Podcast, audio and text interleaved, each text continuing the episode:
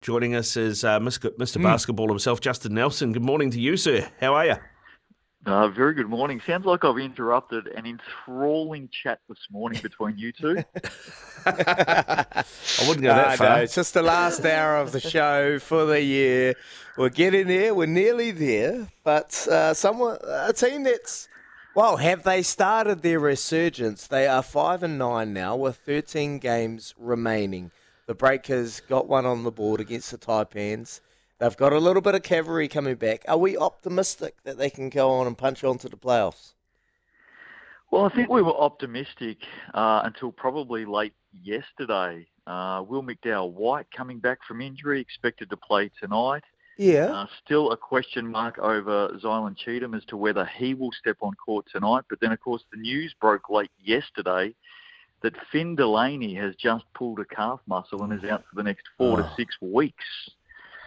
so this is a team right now after going all the way to the grand final series last season. They literally cannot buy a trick. It is just injury after injury, sadly.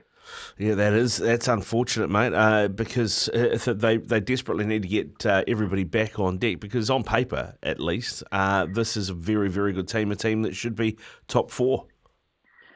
Well, we think so, and, and certainly that's the talk around the league. But if you break the stats down, you know, one thing we've talked about uh, previously is just consistency. Yeah, they've won five games, but three of those five wins have come against the same team in the Cairns Taipans. In fact, they've only mustered one win against the top five teams in the competition. Mm. So you know, they've got a lot of work ahead of them at the moment. They take on the Kings tonight. They're a formidable outfit. We know that. There's a great rivalry between these two.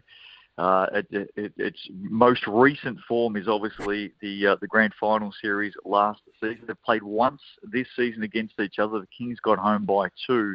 There'll be plenty of fire in this one, but gee, the Breakers have got to move and they've got to get moving quickly. Mody Maor says he has dreams about his rotations might look like with a full roster to play with. Well, this Finn Delaney debacle is trying to span in the works. What's that roster going to look like tonight? Or gets the Kings? Well, well, the dreams are probably nightmares at the moment yeah. for the coaching staff because they just can't get a fit and healthy team on the floor. Mm. Look, they'll shuffle the deck chairs. They're used to doing that we know that at their best, uh, they can be very, very good. The unfortunate thing is, you know, as fans and as viewers, we're just quite not sure what we're going to get from game to game. At five and nine, you know, we know that it'll take 14, maybe 15 wins to make that top six. You know, they really need to get motoring and string wins together. They take on Brisbane on the 27th. That's a tough task. Brisbane are another team battling for the top six. There are a couple of places ahead of them on the table. You know, the next couple of games in particular against the Kings and against the Bullets are must-win games for the Breakers. Justin, I know it's a bit uncharitable this time of year to ask this question, but is Mody Maor's job in jeopardy? It's an interesting question because when things are going well, seemingly in sport, uh, everybody's getting a, a, pat on the back, and of course, last season was such a huge one for the Breakers. But when things aren't going well or not going to plan, you know, quite often we start pointing fingers. And the age-old saying, "It's easier to get rid of one than it is to get rid of many." You know, it rings out in team sports around the world. I, I, I think it would be completely unfair to start talking about those sorts of things with with Mody. Mm. He's been dealt a very rough hand this season. I don't think any other team to top line players has copped the same injuries than what the Breakers have. So, look, personally, I think he's completely safe. Uh, I don't think he's lost the locker room. I think they're right behind him. He's uh, he's a very um, animated uh, coach, but he, he talks well, says the right things. He clearly knows the game inside out. He's just got to get a healthy team on the floor. Zylan, Cheatham, and McDowell White. We know how important McDowell White was last year. It was very, very good for the Breakers. Um, they are back with minutes. What sort of minutes are we going to see from them when they play, play the Kings? Yeah, a little bit of a cloud over Cheatham tonight. I'm not completely mm. convinced that he'll be playing this evening, so he may be mm. a game decision, uh, a game time decision call. So keep an eye on that one. Will McDowell White, uh, it's unrealistic to expect that he comes in and is at mm. his peak. I think he'll probably play around the 20 minute mark. Uh, he'll be one to watch and hopefully can stay on the court uh, for the games coming up. But as he increases his workload, he is vital to that team.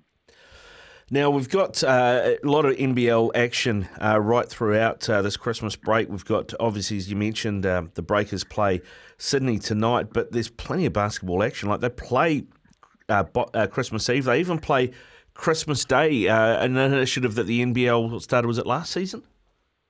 Yeah, they did. Yeah, two games on Christmas Day. The first pro sport or first sport in Australia to move into that space. Uh, of course, well known uh, in the NBA. Uh, but they were the first in Australia to move into that space and got good crowds last year too. Got a lot of good coverage, and it seems to have been a good move.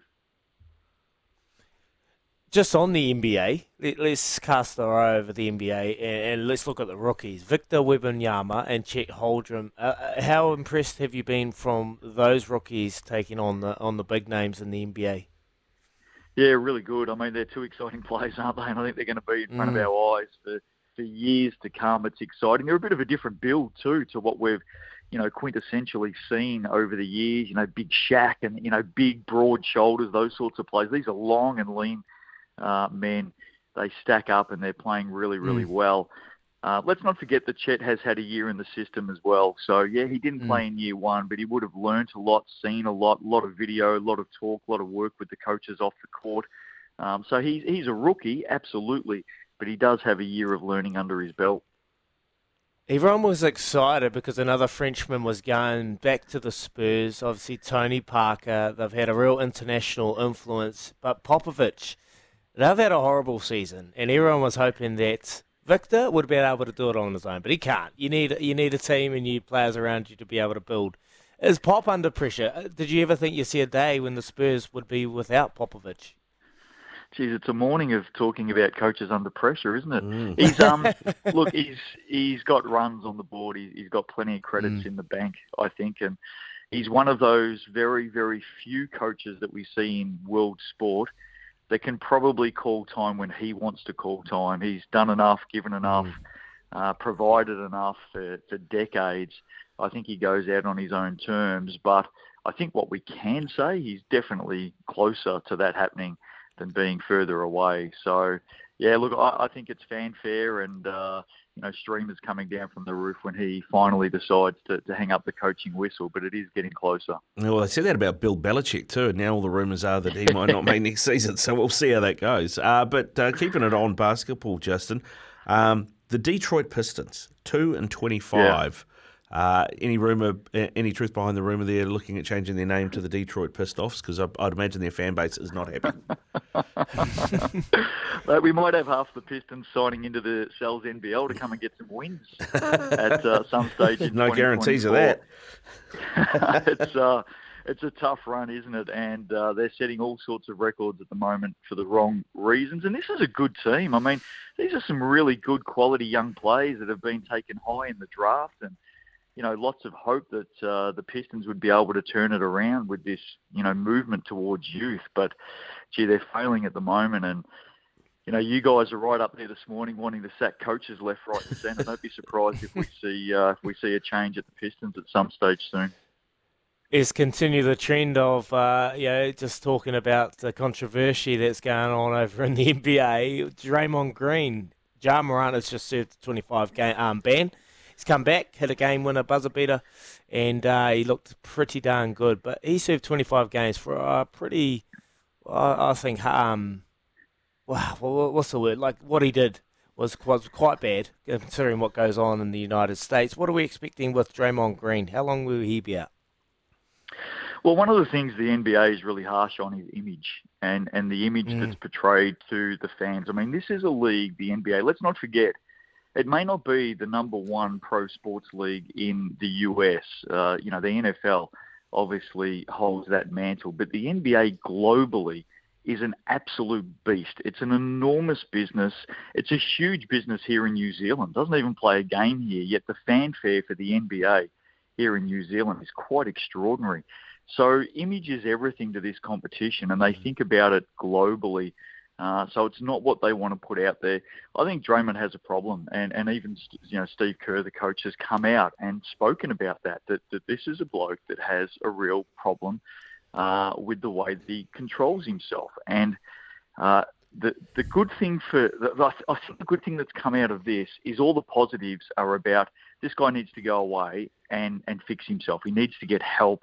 Uh, he needs to get some assistance in becoming a better human being.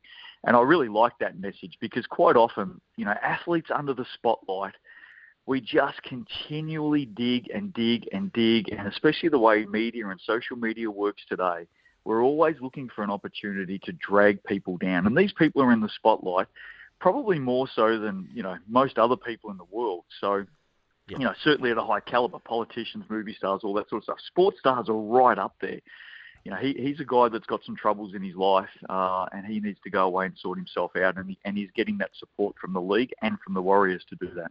Now, uh, as he mentioned, the Grizzlies, uh, they are now seven and nineteen after that buzzer beater. Uh, Ja Morant is back, but they are not going to have Steven Adams until next season. Can they get themselves in the playoff picture? Do you think? No, I don't think so. I think that uh, it's a pretty well. You know, we're, we're very early in the season still. Mm. Uh, but I don't think I've seen enough from them to string, you know, consistently wins together. They still got some injury concerns through their list. Let's not forget that. Um, so they still do have some holes. Morant comes back. He, he's definitely a key player for them.